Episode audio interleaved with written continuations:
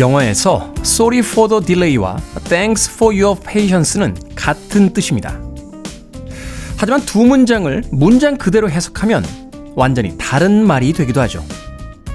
늦어서 미안하다는 내가 늦었지만 화내지 말아달라는 부탁 같다면 기다려주어서 고맙다는 당신은 너그러운 사람이라는 칭찬처럼 들리기 때문입니다. 똑같은 의미를 담고 있다는 표현들도 조금만 생각해 보면 완전히 다르다는 것을 알 수 있죠. 그 사람의 말이 곧 그 사람의 세계입니다. 12월 9일 토요일 김태현의 프리웨이 시작합니다.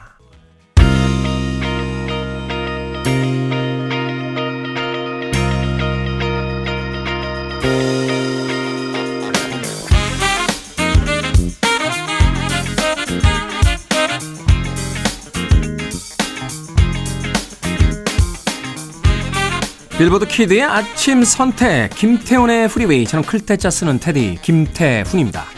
오늘 첫 곡은 1999년도 빌보드 핫백 차트 이번 주 20위에 올라있던 Sugar Ray의 Someday 듣고 왔습니다.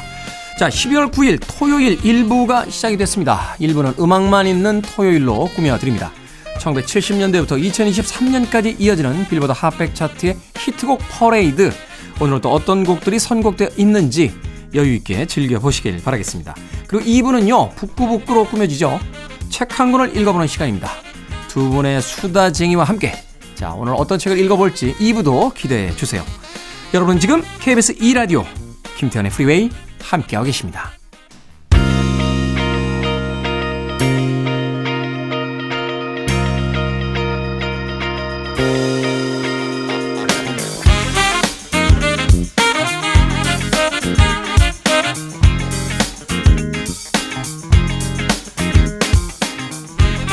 음악만 있는 토요일 세 곡의 노래 이어서 듣고 왔습니다. 1975년도 빌보드 핫백 차트 이번 주 6위에 올라있던 Ohio Players의 Love Rollercoaster 그리고 이어진 곡은 1979년도 같은 차트 11위에 올라있던 Kool & The Gang의 Ladies' Night 그리고 마지막 세 번째 음악 1984년도 역시 빌보드 핫백 차트 이번 주 3위에 올라있던 마돈나의 a Virgin 듣고 왔습니다. 84년도가 문득 떠오르는군요. 이 마돈나의 Like a Virgin 정말 대단했죠. 그 해에 아마 가장 큰, 가장 크게 히트친 음악 중에 한 곡이 아니었나 하는 생각이 듭니다.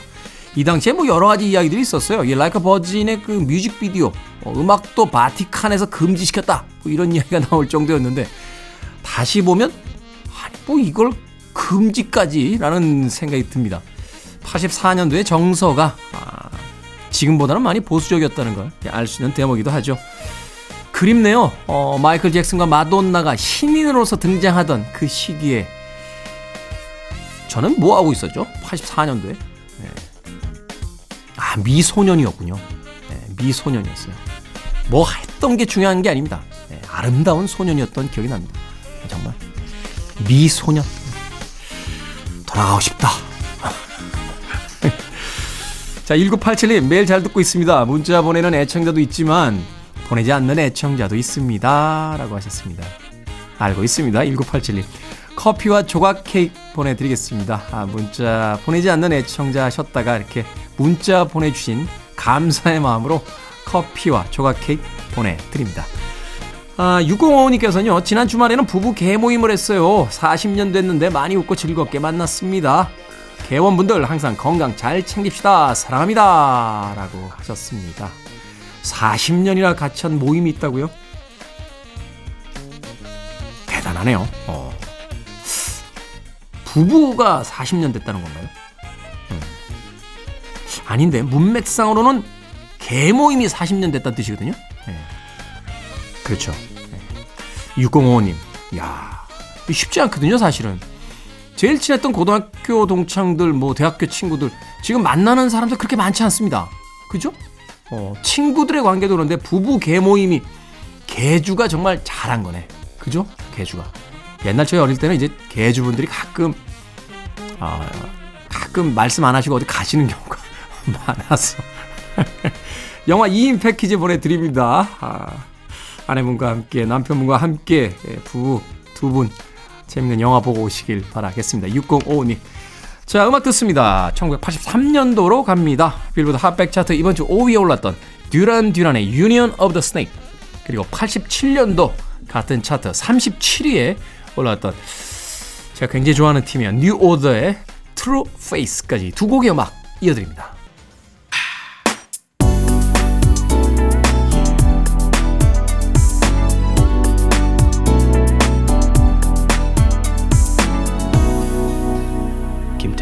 Freeway.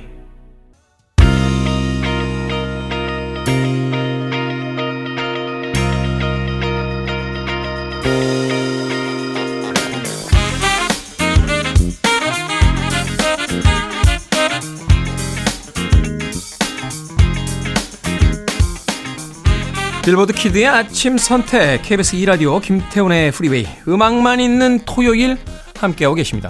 자 1992년도로 어, 갔었죠. 빌보드 핫백 차트 이번 주 8위에 올라있던 Bobby Brown의 Good Enough 듣고 왔습니다.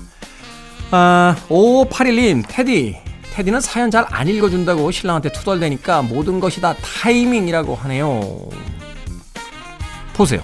타이밍이 기가 막히니까 읽어드리잖아요. 5581님.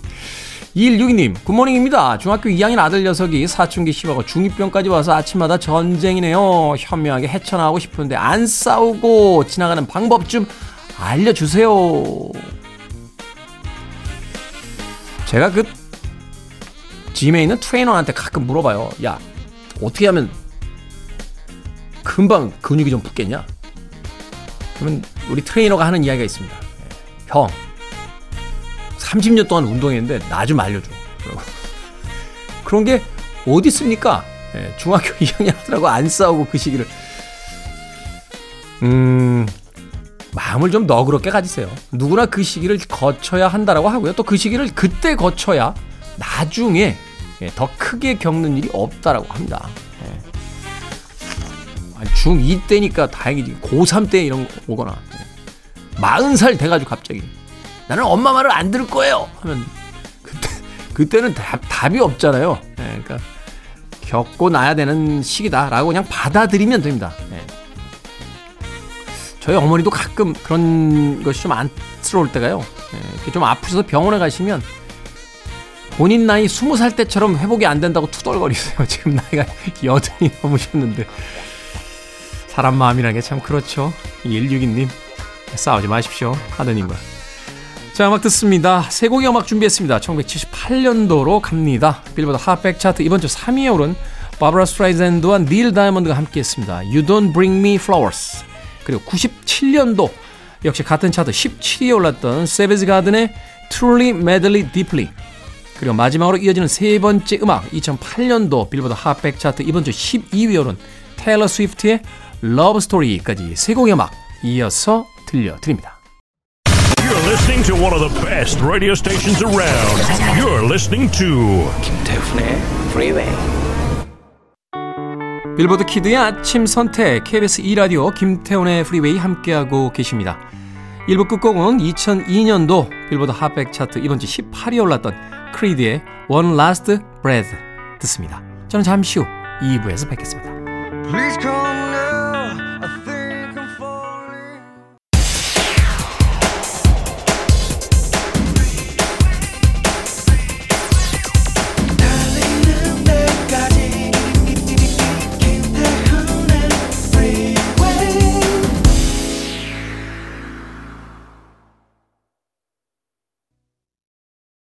김태훈의 프리웨이 12월 9일 토요일 2부 시작했습니다. 2부 첫 곡은 4489님께서 신청해 주신 휘트니 휴스턴의 I Will Always Love You 듣고 왔습니다. 자, 토요일 2부, 2부는 책을 읽어보는 시간이죠. 잠시 후 북구북구. 과연 오늘은 어떤 책을 읽어볼지 이시안 씨, 박사 씨 벌써부터 와서 기다리고 계신데 잠시 후에 만나봅니다.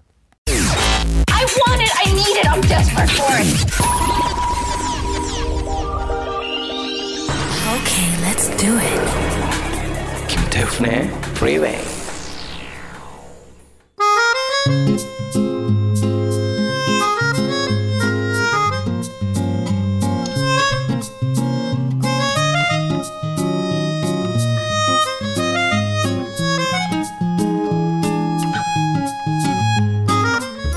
독서 편식이란 없다. 다양한 작품을 읽어드립니다. 북구북구 북튜버 이시안 씨, 북칼럼니스트 박사 씨 나오셨습니다. 안녕하세요. 네, 안녕하세요. 자, 오늘은 러시아의 작가입니다. 푸시킨. 예, 옛날엔 이 푸시킨 이름을 잘못 발음할 때가 많아요. 푸치킨, 뭐, 푸쇼킨. 푸쇼킨, 뭐, 네. 표슈킨, 뭐, 이렇게. 약간 좀 오반가요? 그거는 네.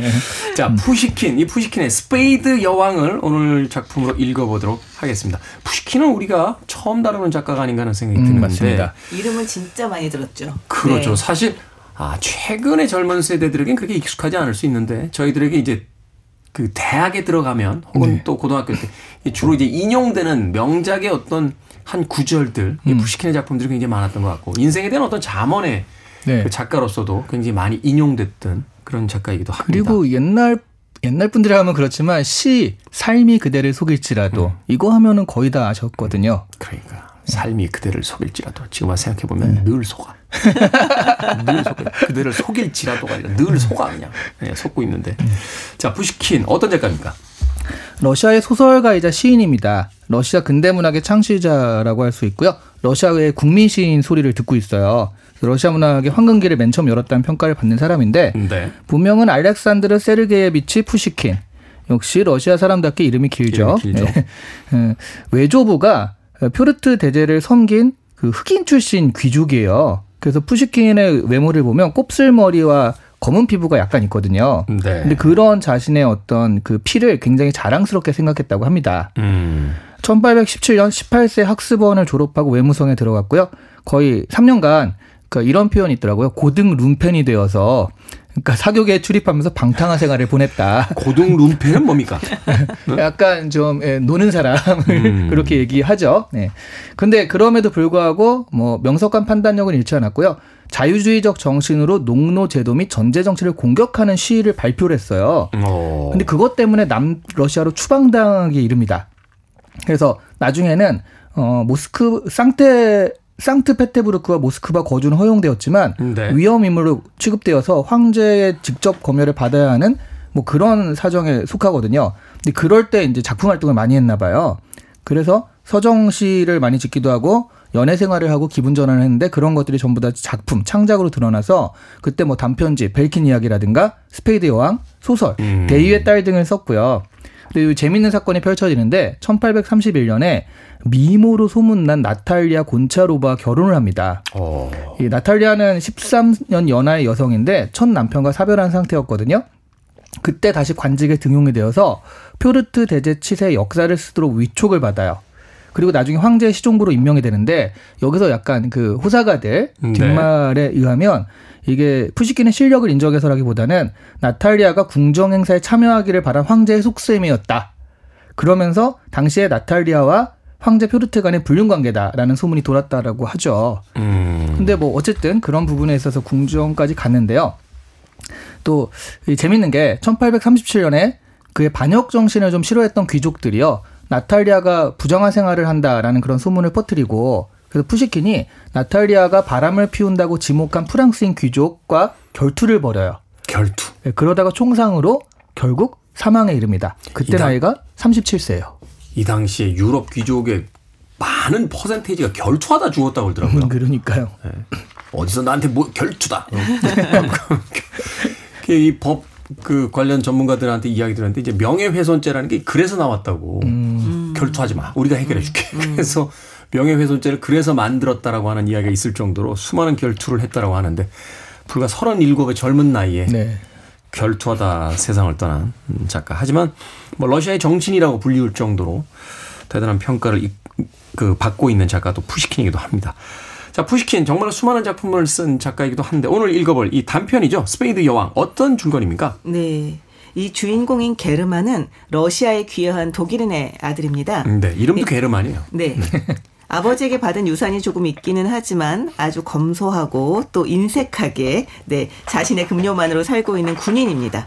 이제 그는 도박은 하진 않지만 이 도박판에서 친구들이 벌이는 그 도박의 승패를 지켜보는 것을 낙으로 삼고 있어요.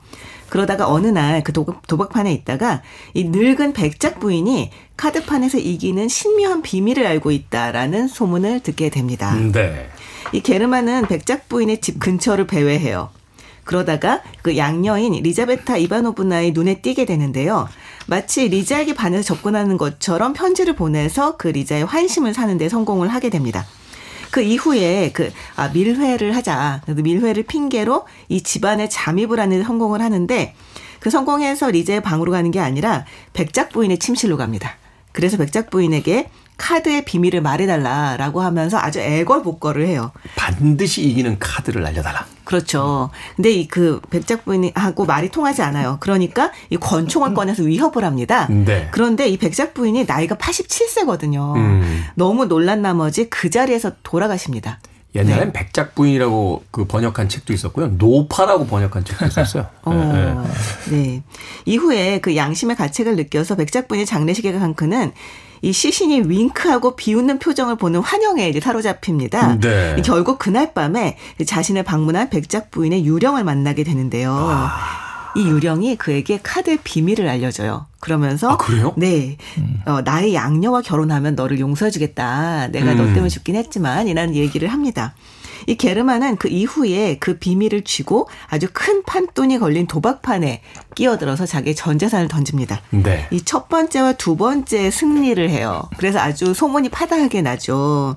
그랬는데 아주 큰 돈을 이제 쥐고 이 세 번째 판에서 예, 끼어들었는데 거기서 아주 보기 좋게 지게 됩니다. 아, 두 번만 해야 돼. 그렇죠.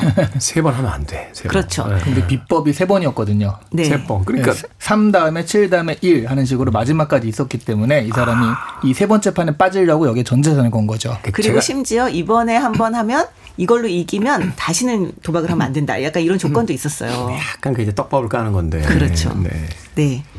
음, 그, 그때 뒤집은 카드가 스페이드의 여왕입니다. 그래서 이 소설 제목이 이렇게 된 거죠. 네. 근데 그 얼굴이 바로 백작 부인의 얼굴이었어요. 아. 그 카드의 스페이드 여왕이 비웃으면서 윙크하는 것을 본, 본, 본다고 이제 게르만 느끼고 네. 그리고 바로 미쳐버리고 맙니다. 전 재산을 잃은 뒤에. 네, 네, 네. 근데 여기서 중요한 포인트가 그거예요. 그러니까 371에서 1을 뒤집으면 이겼거든요. 네. 근데 자기가 1이라고 생각하고 뒤집은 게 스페이드 여왕인 거죠. 그러니까 비법은 맞았던 거예요. 근데 자기가 착각을 했는데 그런 것들이 이제 백작 부인의 농간처럼 살짝 이렇게 드러나는 그런 부분이 있는 거죠. 주윤발 아저씨가 뒤집었으면 일이 나오는 거예요. 도신, 도신께서. 오센? 하면서 네. 이제 틀려. 아, 그래서 제가 이거 찾아봤거든요. 이게 가능한가 했는데 옛날 러시아 카드는요. 실제로 에이스랑 그게 헷갈리게 되어 있더라고요. 스페이스 스페이드 에이스랑 에이스랑. 여왕이랑 헷갈리게 되어 있더라고요. 음. 그래서 충분히 그럴 수도 있겠다는 스페이드 생각이 들어요. 퀸이죠. 네. 스페이드 퀸과 이제 에이스가 헷갈리게 되어 있다. 음악 한 듣고 와서 네, 책에 대한 이야기로 본격적으로 들어가 보도록 하겠습니다. 지금 이제 책에 대한 이야기를 시작하면 또 두 분께서 한 10분씩 걸리기 때문에. 자, 스윗박스의 음악 준비했습니다. 사실은 이제 스페이드 여왕, 이 푸시킨의 작품은 이후에 이제 오페라로도 만들어지고 여러 가지 어떤 다양한 형태, 또 다른 문화의 형태로도 만들어졌는데 그래서요, 음, 차이코프스키의 그 발레 모음곡 백조의 호수 중에 에, 담겨져 있는 그 멜로디를 아, 샘플링 했죠. 스윗박스의 슈퍼스타 듣습니다. 스윗박스의 슈퍼스타 듣고 왔습니다. 빌보드 키드의 아침 선택 KBS 2라디오 김태훈의 프리웨이 북끄북끄 박사씨 이시한씨와 함께 오늘은 푸슈킨의 스페이드 여왕 읽어보고 있습니다. 자 여기서 이제 중심적인 어떤 그 상황을 만들어가는 인물은 딱 두 명입니다. 어, 이 백작 부인과 백작 부인이 이제 사망한 뒤에 나타나게 되는 백작 부인의 유령 그리고 이제 청년인 게르만 어, 이 두 사람의 이제 만남인데 이 게르만은 어, 특이한 어떤 사고방식을 가지고 있잖아요. 말하자면 더 큰 돈을 따기 위해 여분의 돈, 여분의 돈을 따기 위해 예, 나에게 필요한 돈을 거는 거는 멍청한 짓이야. 굉장히 현실적인 어떤 자신의 삶의 방식을 가지고 세상을 살아가는 사람입니다. 그런데 비법이 있다라고 하자 돌변하죠. 생각이 네. 바뀌기 시작하거든요. 더군다나 그는 부모에게서 큰 돈을 물려받은 어, 그럼에도 불구하고 이제 자신의 장교로서의 어떤 월급을 어, 토대로 해서 굉장히 그 뭐라고 할까요? 어, 아주 그 계획적인 그런 삶을 사는 사람인데 이런 사람이 갑자기 도박의 눈이 휙 돌아버린다. 이 두 사람의 캐릭터를 어떻게 이해해야 될까요? 그리고 그 전에 또 이런 게 있어요. 그 게르만이 그렇다고 도박판에 안 나타난 게 아닙니다. 매번 가서 구경하잖아요. 항상 옆에서 구경하고 있는데 밤새도록. 예. 네. 그러니까 돈은 안 걸고 사람들이 쟤는 뭐야라고 하는데 어느 날 돈을 거는 순간 야 게르만이 돈을 걸었대 하면서 깜짝 놀라거든요. 네. 예. 근데 이런 그 유형의 인물이요. 당시 러시아 문학에 공통적으로 등장하는 독일인 이미지였대요. 음. 그러니까 뭔가 어 품이나 격식이 좀 떨어진다. 너무 일밖에 할 줄 모르는 실용만 따진다. 그 이방인들 음. 이런 식의 어떤 그 전형적인 이미지였고 돈에 너무 이렇게 좀 그, 그렇죠. 철두철미하고 약간 게르만 민족이라고 하면서도 그 약간 유대인 유태인 네. 같은 그런 네. 어떤 이미지들이 있네요. 네, 그리고 여기서 나폴레옹 외모와 메피스토펠레스의 마음을 가진 사람이라고 묘사가 됐다라고 하는데 이게 되게 좋은 말 같지만 나폴레옹은 외모는 진짜 별로잖아요. 컴플렉스 심했잖아요. 네. 키, 키 작고 저기 저뭐 하여튼 여러 가지가 있었다는 건데. 그리고 메피스토펠레스는 이름은 멋지지만 악마잖아요. 그렇죠. 이게 반대로 돼야 되거든요. 메피스토펠레스의 외모와 어. 어, 나폴레옹의 마음을 가진 자가 돼야 되는데 이 반대다라고 하니까 사실 게르만에 대한 평가 자체가 그렇게 좋지도 않았고 그리고 러시아에서 좀 안 좋은 그런 그 어떻게 생각하면 지금 생각하면 인종차별이에요. 그 그렇죠. 독일인들이 이렇다라는 어떤 전형을 가지고 얘기를 한 겁니다. 사실은 이제 뭐 지금도 그렇긴 합니다만 당시 어떤 유럽 문학들 보면 노골적으로 그 자신들이 전쟁하거나 사이가 안 좋은 민족들에 대해서 막 이렇게 그 조롱하고 막 네. 조악스럽게 묘사하고 이런 것들 많잖아요. 네, 네. 사실은 푸시킨도 뭐 셰익스피어 같은 이 작가들의 어떤 작품들에게서 영향을 많이 받았다는 건데 그걸 보면 이제 어떤 이 러시아, 독일, 뭐 영국, 프랑스 이런 어떤 유럽권의 어떤 그 관계들도 또 이해할 수 있는 부분들이 분명히 있는 것 같습니다. 네, 네. 뭐 민족을 떠났다고 하더라도 어쨌든 그 게르만은 악당입니다. 네. 그 백작부인의 손자인 쿰스키가 나는 그의 양심에 악이 적어도 셋은 들여져 있다고 생각해요 라고 말을 하는 장면이 나오는데요. 네. 이 톰스키는 사실 이 상황을 전혀 아는 사람이 아니에요. 그리고 그리고 무슨 꼭 셋을 찍은 것이 의미가 있다고 보이진 않습니다만 음. 뭐 읽는 독자 입장에서 이 셋을 굳이 세 본다면 이게 아닐까라는 생각했습니다. 네. 이첫 번째가 성실 이 래서가 아니라 일확천금으로 돈을 벌고 싶어하는 그 마음인 거죠. 네. 근데 평소에는 자기가 확률이 그러니까 확률이 없을 때는 돈을 안 걸다가 내가 100% 이길 수 있다라는 확신이 드는 순간 전전을 투척하는 그 일확천 천금에 으, 추구하는 그 마음이 첫 번째가 아닐까 싶고요. 두 번째가 사람의 감정을 이용해서 기회를 노린 거죠. 삶의 감정. 그렇죠. 리자를 내가 마치 리자를 사랑하는 것처럼 아, 그게 제일 나빠. 제일 나빠요. 리자는 무슨 죄야? 그러니까요. 계속 리자에게 막 싫다는 리자에게 막 편지를 보내고 해서 구애를 해서 결국 마음을 돌려놓고서는 그 집에 잠입을 할 수 있게 되자마자 거의 뭐 내팽개치듯이 버리게 되는 거죠. 음, 네. 그리고 세 번째가 그 자신의 목적을 달성하기 위해서는 상대가 죽어도 상관없는 그 마음인 거죠. 음, 총까지 들이대잖아요. 그렇죠. 총을 들이대는데 자기는 죽일 마음이 없었다라고 말을 하지만 실제로 그, 그 백작분이 죽잖아요. 그런데 거기에 대해서 일말의 그 양심의 가책도 정말 조금밖에 느끼지 않습니다. 음. 오히려 그 비밀을 알 수 없게 됐다는 것 때문에 너무 애통해하는 그런 모습을 볼 수가 있죠. 사실은 이제 돈에 철저히 그 어떤 삶의 그 목적이 맞춰져 있는 그 배금주의와도 같은 그런 어떤 세태를 좀 조롱하는 듯한 맞아요. 그런 모습들이 보이죠. 네, 이 게르만은 어, 그 노파에게서 자신의 비, 그, 그 비밀을 알 수만 있다면 내 그 애인이 돼야겠다라고 생각을 하거든요. 네, 근데 여든, 일곱. 87세. 87세인데 문제는 뭐냐면 아 87세니까 언제 죽을지 모르는 거예요. 빨리 애인이 돼야 되는데 일단 내일 죽을 수도 있고 모레 죽을 수도 있잖아요. 이게 문제가 됩니다. 게르만에게는. 네. 근데 또 한편 드는 생각이 이 게르만은 이 자신의 욕망이 너무 투명하기 때문에 아, 이제 평범한 악당은 아니다 라는 생각이 드는 게 그 리자, 그러니까 백작 부인의 침실로 리자의 방으로 안 들어가고 백작 부인의 침실로 숨어 들어가서 결국은 백작 부인이 죽잖아요. 네. 근데 아 어떡하지? 그러더니 리자의 방으로 갑니다. 그래서 리자랑 사실은 처음 만나서 얘기하는 자리예요, 그 자리가. 그런데 거기서 너무 어떡하면 좋지? 뭐 이러면서 막 의논을 합니다. 그러니까 정말 자신이 악행을 저지르고 있다는 자각조차 없는 그런 악당인 거죠. 그래서 웃긴 게 리자 아닙니까? 그러니까 편지로만 교류를 했는데 네. 방까지 초청을 하고 맞아요. 그리고 와가지고 야, 어떻게 하지 하는데 도와주고 도망갈 수 있는 어. 방법을 알려주죠. 그게 그 시대의 어떤 그 정서인 것 같아요. 지금이야 뭐 우리 시대에 지금 정서 이게 말이 돼라고 하는데 그 과거의 이야기들 들으면 15년 동안 편지로만 연애한 사람도 있고 네. 그렇죠? 네. 뭐 이런 어떤 그 당시 어떤 시대적 분위기에 따르면 이 편지라는 것이 지금의 어떤 메신저 서비스처럼 굉장히 그 어떤 특별한 의미가 있었던 것 같고 아, 네, 그걸 그걸 네. 아니 그 얘기를 들어보니 그렇네요. 지금도 사실 코로나 봉쇄가 있었잖아요. 네. 그때 대학에 애들이 등교를 못했어요. 어. 그러니까 다 수업도 그냥 그 비대면으로 하고 그랬거든요. 네. 그런데 CC가 생겼어요. 아니 근데 저는 그게 놀랍지도 않 정말 놀랍군요. 정말 대단하지 않아요? 아니 저는 그게 놀랍지도 않은 게 그 왜 인터넷 통신 처음 시- 생겨서 막 하이텔 라우누리 천리안 이런 거 막 열심히 사람들 할 네. 때요.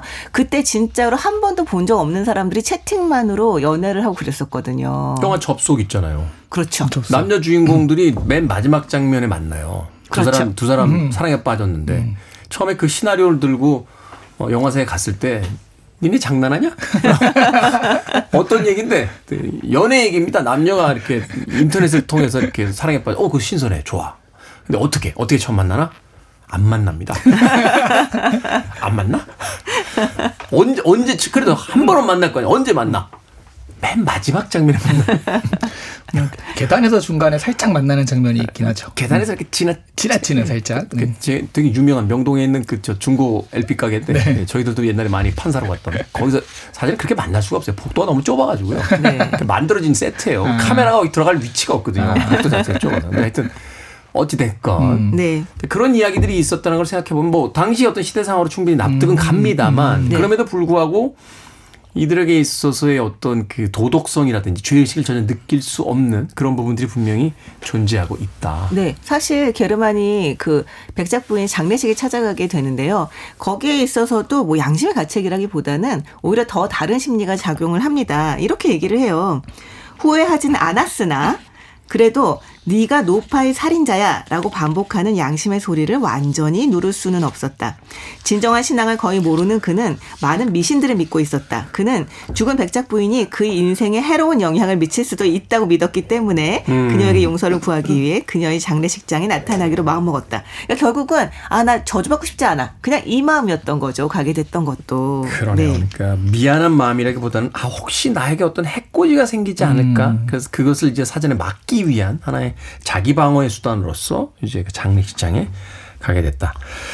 사실 이제 이 작품들을 분석할 때 이 게르만이라는 인물에 대해서 굉장히 많은 이야기들을 합니다. 이제 푸시킨이 쳐다봤던 당대의 어떤 그 물론 이제 독일 사람들에 대한 이미지일 수도 있겠습니다만 이제 젊은 세태들에 대한 그 이미지도 이 안에 많이 담겨져 있다는 거잖아요. 그러니까 한몫 잡으려고 하는 성실함과 어떤 근면함이 배제된 채그 일확천금을 꿈꾸는 어떤 세태에 대한 아, 현란한 어떤 조롱이다. 뭐 이런 이야기도 하던데 네. 사실 그렇게 따져본다라면 뭐 어느 시대나 있었던 거잖아요. 저희 맞습니다. 시대에도 있었고 저희들도 뭐 성실하게 일한다 뭐 이렇게 얘기하다가 갑자기 로또가 생기니까 어, 그날 난리 났었어요. 로또 1회 때 1회, 1회차 때 막 뉴스에 나오고 그랬는데 줄을 얼마 섰는지 예, 뭐 지금의 세태에 뭐 코인 같은 뭐 네. 그런 그렇죠. 또 것들이 또 등장하기도 하고 근데 어쨌든 이 말씀 하시니까 그 오래된 농담이 생각이 납니다. 그 왜 이집트 벽화에서 발견했다고 하잖아요. 요즘 젊은 것들은 뭐 이런 얘기가 네 가지가 없다. 그런 것처럼 그런 것처럼 사실 이런 문제들은 아 그 당시에 러시아에도 뭐 지금도 계속 반복되는 게 아닌가 하는 생각은 들어요. 네. 음. 자, 어느 시대에나 존재할 수밖에 없는 이제 젊은 세대들과 또 나이 든 세대의 어떤 갈등 같은 모습도 이 책 안에 담겨져 있습니다. 그렇게 본다면 이 푸시킨이 이 스페이드 여왕이라는 작품을 참 잘 설계했다고 느껴지는 게 가장 보편적인 어떤 갈등과 보편적인 그 정서, 욕망 이런 것들이 담겨져 있기 때문에 책이 아마 이게 19세기에 쓰여졌죠. 네네. 어, 그럼에도 불구하고 지금까지 100년이 넘는 훨씬 넘는 그 역사 동안 또 살아남을 수 있었던 게 아닌가 또 생각을 해보게 되는데 그렇게 따지면 참 인간이라는 존재는 수십 년, 수백 년이 흘러도 그렇게 쉽게 변하는 존재는 아니다라는 생각을 다시 한번 또 해보게 됩니다. 뭐 어, 저는 석기 시대에도 아마 이런 사람이 있지 않았을까 싶습니다. 또 저는 거기에 대해서 생각을 해본 적이 있어요. 뭐 몇백 년 전에 지었던 책이 왜 지금 우리한테 맞을까? 그러니까. 우리한테 맞는 게 살아남은 거죠. 음. 그때 당시에 특수한 것들은 다, 다 사라지고. 어, 사라지고 지금 어 지금 내가 봐도 우리한테 해주는 것들이 그 다음 세대 그 다음 세대 전승돼서 그렇게 생각하면 사실은 거기서 어떤 통찰이 아니라 우리의 통찰을 가지고 그쪽 작품을 선택한 게 아닐까 하는 생각도 하거든요. 뭐 그럴 맞습니다. 있겠네요. 네. 여러 가지 약재가 있지만 지금 이 환자의 몸에 맞는 약재만 살아남는 거죠. 네. 어, 그렇군요. 음악 한 곡 듣고 와서 어, 계속해서 스페이드 여왕이 우리에게 시사하는 바에 대한 이야기 더 나눠보도록 하겠습니다. 데이비드 보위입니다. Fame.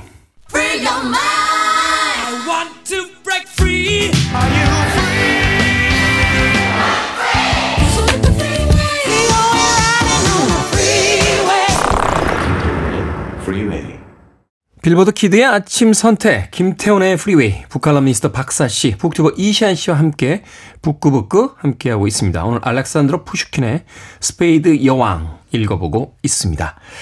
자, 여기서, 어, 이 작품을 어, 당시 세태에 대한 어떤 풍자로서 읽을 수도 있습니다만, 뭐 통속 소설의 한계 속에서 본다면 또 복수극이기도 해요. 네. 갑작스럽게 생명을 잃게 된 나이든 백작 부인이 이제 꿈속에서 유령으로 환생해서 세 가지 비밀스러운 숫자를 알려주게 되고 또 마지막에 가서 이제 스페이드 여왕으로 변신하면서 그 복수의 어떤 마지막 카타르시스를 느끼게 하는 그런 장면으로서 어, 작품이 엔딩을 하게 됩니다.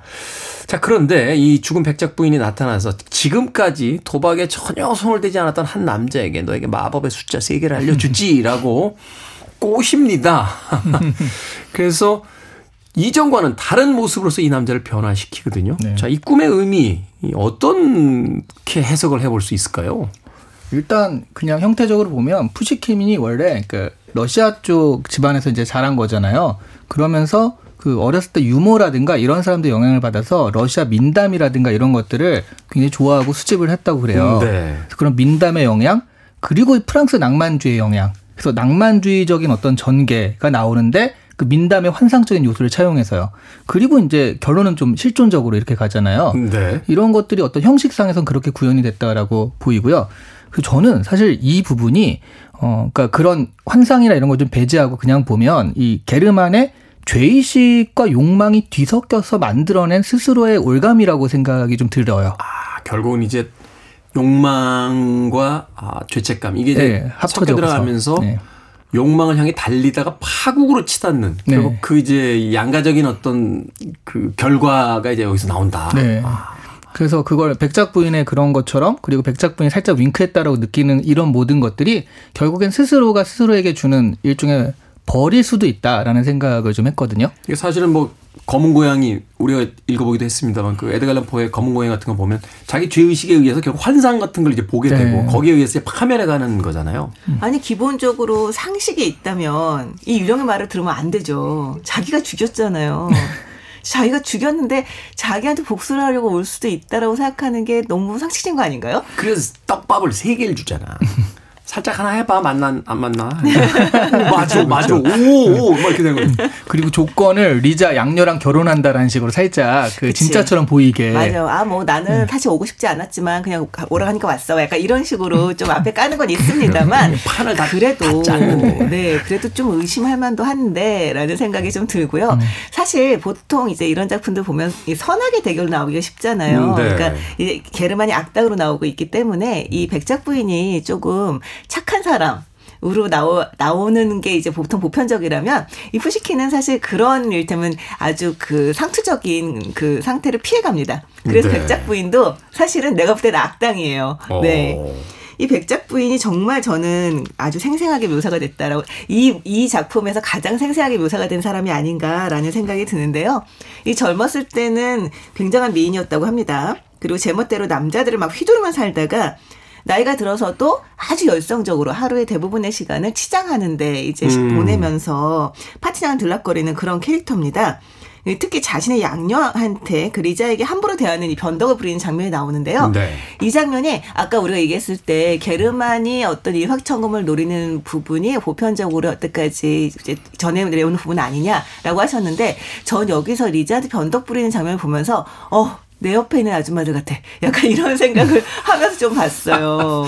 사실은 그래서 그 이 게르만이 백작 부인을 살해한 뒤에 리사의 방에 가서 그 이야기를 나눌 때 이거 어떡하지 어떡하지라고 할 때 사실은 그 부분에 대한 어떤 일종의 그 복선으로서 또 존재하는 게 아니었나 하는 생각이 들어요. 리사 입장에서도 양녀이긴 한데 그 백작 부인의 죽음을 그다지 크게 슬퍼하는 것처럼 느껴지지도 않아요. 그럼요. 그, 래서 여기서 제일 수혜받은 사람은 리자예요. 그럴 수도 왜냐하면 있죠. 나중에 보면 좋은 곳으로 시집 갔다라는 얘기도 나오고요. 유산도 상속. 예, 그리고 백작 부인이 어쨌든 학대하던 사람이 이렇게 갑자기 빨리 죽었으니까 사라지고. 생각보다는. 예, 그래서 제일 어떻게 생각하면 가만히 있었는데 아니면 이, 이런 일을 사실 조장하기도 했었죠. 가만히 있진 않았죠. 그러니까. 눈빛을 보냈죠. 게르멘에게. 음? 그런 영화가 있었어요. 옛날 투나이포인가요? 그 영화에 보면 이 야망을 가진 한 여성이 있는데 그 보수적인 남편이 이제 그 제약이 자꾸 되는 거예요. 그 자기에게 반한 젊은 소년을 아. 소년을 유혹해 가지고 그 소년이 자기 남편을 살해하게 만들어. 아, 그러고 보니까 사실은 게르만이 집안에 들어올 수 있게 한 게 리자네요. 그러니까요. 네. 네, 본, 본인은 아니었겠지만. 이걸 리사 관점에서 다시 쓸 필요가 있어요. 리사의 일기를 가지고 어, 양엄마에게 또 혼났다. 네. 어, 정말 보기 싫어 죽겠다. 아, 네, 진짜 근데 보고 있으면 아 정말 보기 싫만 합니다. 근데 푸시킨은 이렇게 얘기를 해요. 물론 백작 부인이 악독한 마음을 가진 것은 아니었다. 그러나 사교계에서 항상 떠받들어져 버릇이 나빠진 여자가 의뢰 그렇듯이 변덕이 심하고 인색했으며 자신의 시대에 사랑할 것은 이미 다 사랑했고 현재를 낯설어 하는 모든 나이 든 사람들이 그렇듯이 차가운 이기주의에 빠져 있었다라고 이야기를 하는데요. 리사 입장에서는 양어머니가 완벽한 악 당도 아니고 뭐 사실 근데 사실 잘 괴롭히지 않는 것도 아니고 네. 이런 상태에서 아 내가 사랑한다고 생각했던 남자가 어 백작 부인의 마지막을 장식을 했으니 네 기쁘진 않았겠지만 그래도 또 뭐 나쁘진 않았을 것 같다는 생각이 지금 와서 듭니다. 네. 그렇게 따져본다면 이 푸시킨이 자신의 시대를 굉장히 그 비관적으로 보고 있었던 게 아닌가 하는 생각이 들어요. 사실은 리사 하나만이 이제 해피엔딩을 맞게 됩니다만 그 리사가 그렇다 어떤 특정한 어떤 계급을 상징하는 것처럼 느껴지진 않는데 네. 주요 등장인물들에게 다 아, 골고루 조롱을 보내고 있는 것을 봐서는 음, 이 굉장히 비관적 어떤 세계관을 가지고 동시대를 보고 있었던 게 아닌가 또 그런 생각도 해보게 됩니다. 그럴 수밖에 없는 게 정기적 사실을 보면 그 귀족들한테 좀 반발하고 거기에 대한 반역 정신 때문에 계속 배척받았거든요. 음. 그렇죠. 평생을. 음. 근데 뭐 생각해 보면 여기 나오는 악당 악당과 악당 비슷한 사람들은 다 비참한 최후를 맞이한 거를 보면 푸시키는 어, 좀 긍정적인 사람이었을 수 있겠다는 생각도 좀 들어요. 그러니까 사실은 네. 그 백작 부인의 복수이기도 합니다만 푸시킨의 사적 복수이잖아요. 네. 마음에 안 드는 사람들 일단 죽이고 유령으로 나와서 또 하나 또 파산시키서 미쳐버리게 그렇죠. 만들고. 같이 동반 파멸하게 만드는 거죠. 네. 그게 바로 소설가의 장점입니다. 네. 자 그런데 러시아 사람들 이 작품 굉장히 좋아합니다. 이 작품으로 차이코프스키는 오페라를 작곡하기도 했고요. 또 러시아 문학가들 중에서 이 작품에게 영향을 받았다라고 이야기한 작가들이 굉장히 많았습니다. 이 작품의 어떤 매력이 이런 어떤 계속해서 생명력을 가지고 지금까지 우리에게 전해주고 있는 걸까요?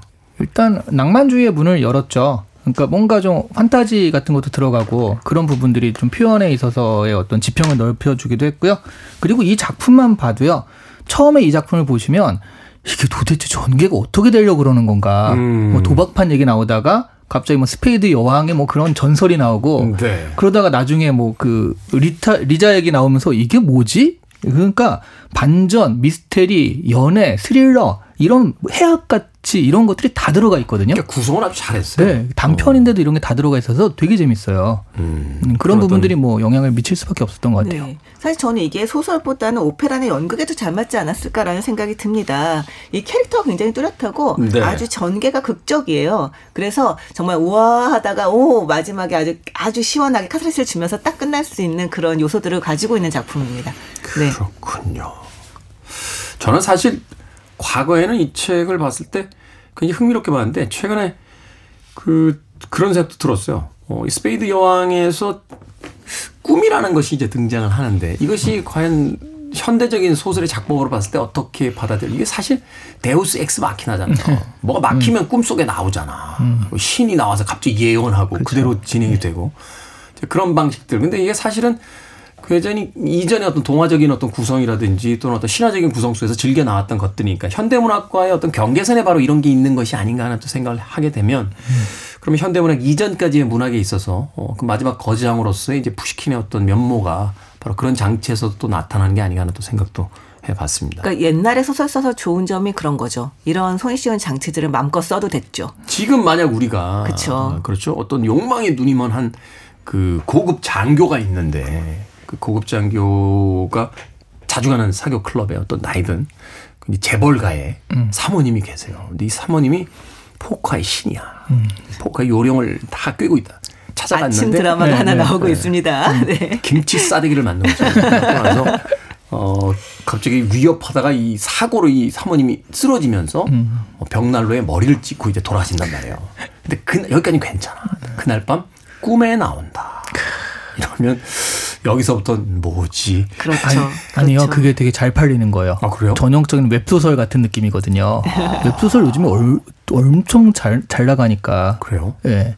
오히려 옛날에는 그런 게 소설스럽지도 않고 이게 뭐냐라는 것들이 웹소설이라는 이름으로는 구현이 되면서 네. 되게 환타지라든가 사람들의 욕망을 충족하는 그런 얘기들이 오히려 되게 잘 되고 있거든요. 어디서 볼 수 있어요? 아, 웹에서 볼 수 있죠. 웹소설이잖아요. 어떤 웹에서도 볼 수 있죠. 알겠습니다. 옛날 사람. 종이 소설 다 못 보고 있죠. 네. 자, 두 분의 한 줄 추천사 들어보도록 하겠습니다. 어, 러시아 문학치고는 사람 이름이 그렇게 길게 나오지 않거든요. 아, 그건 네. 정말 큰 장점입니다. 네. 네, 러시아 문학하면 생각나는 그 심각함을 상쇄시켜 줄 만한 생각보다는 재밌는 편견을 깨주는 그런 소설이에요. 네, 앞서 뭐 박사 씨가 이야기한 것처럼 극적이고 또 이게 복수극이고 또 단편이라는 또 장점이 이제 같이 어울리면서 굉장히 읽기 쉬운 소설이다. 네. 네. 일확천금을 노리고 있는 사람에게는 이 책이 약이 될 수도 있겠습니다. 약이요? 네, 약이죠. 일확천금 다 쓸데없습니다. 네, 그냥 성실하게 일해서 네 조금씩 버셔서 근데 여기 네. 포커의 절대적 비결이 나오긴 하잖아요. 얘가 수행을 못해서 그렇지 했으면 이게 완전 크겠다는 거였거든요. 지난주에 읽었던 모리와 함께하는 화요일과 같이 읽어주시면 되겠습니다. 그러면 일단 이 책을 읽고 욕망이 끓어오르다가 예, 모리와 함께한 화요일을 읽고 나서 치유되는 예, 순서가 바뀌었다. 이게 병 주고 약을 줬어요. 약을, 약을 먼저 드리고. 네. 자, 북끄북끄 푸시킨의 스페이드 여왕 읽어봤습니다. 다음 주에는 알베르 까뮈의 그 유명한 작품이죠. 이방인 함께 읽어보도록 하겠습니다. 이시한 씨, 박사 씨와 여기서 작별 인사 드립니다. 고맙습니다. 네, 감사합니다. 고맙습니다.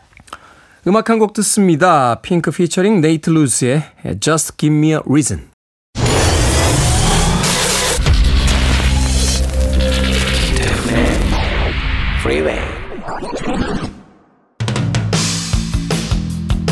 KBS 2라디오 김태훈의 프리웨이 오늘 방송 여기까지입니다.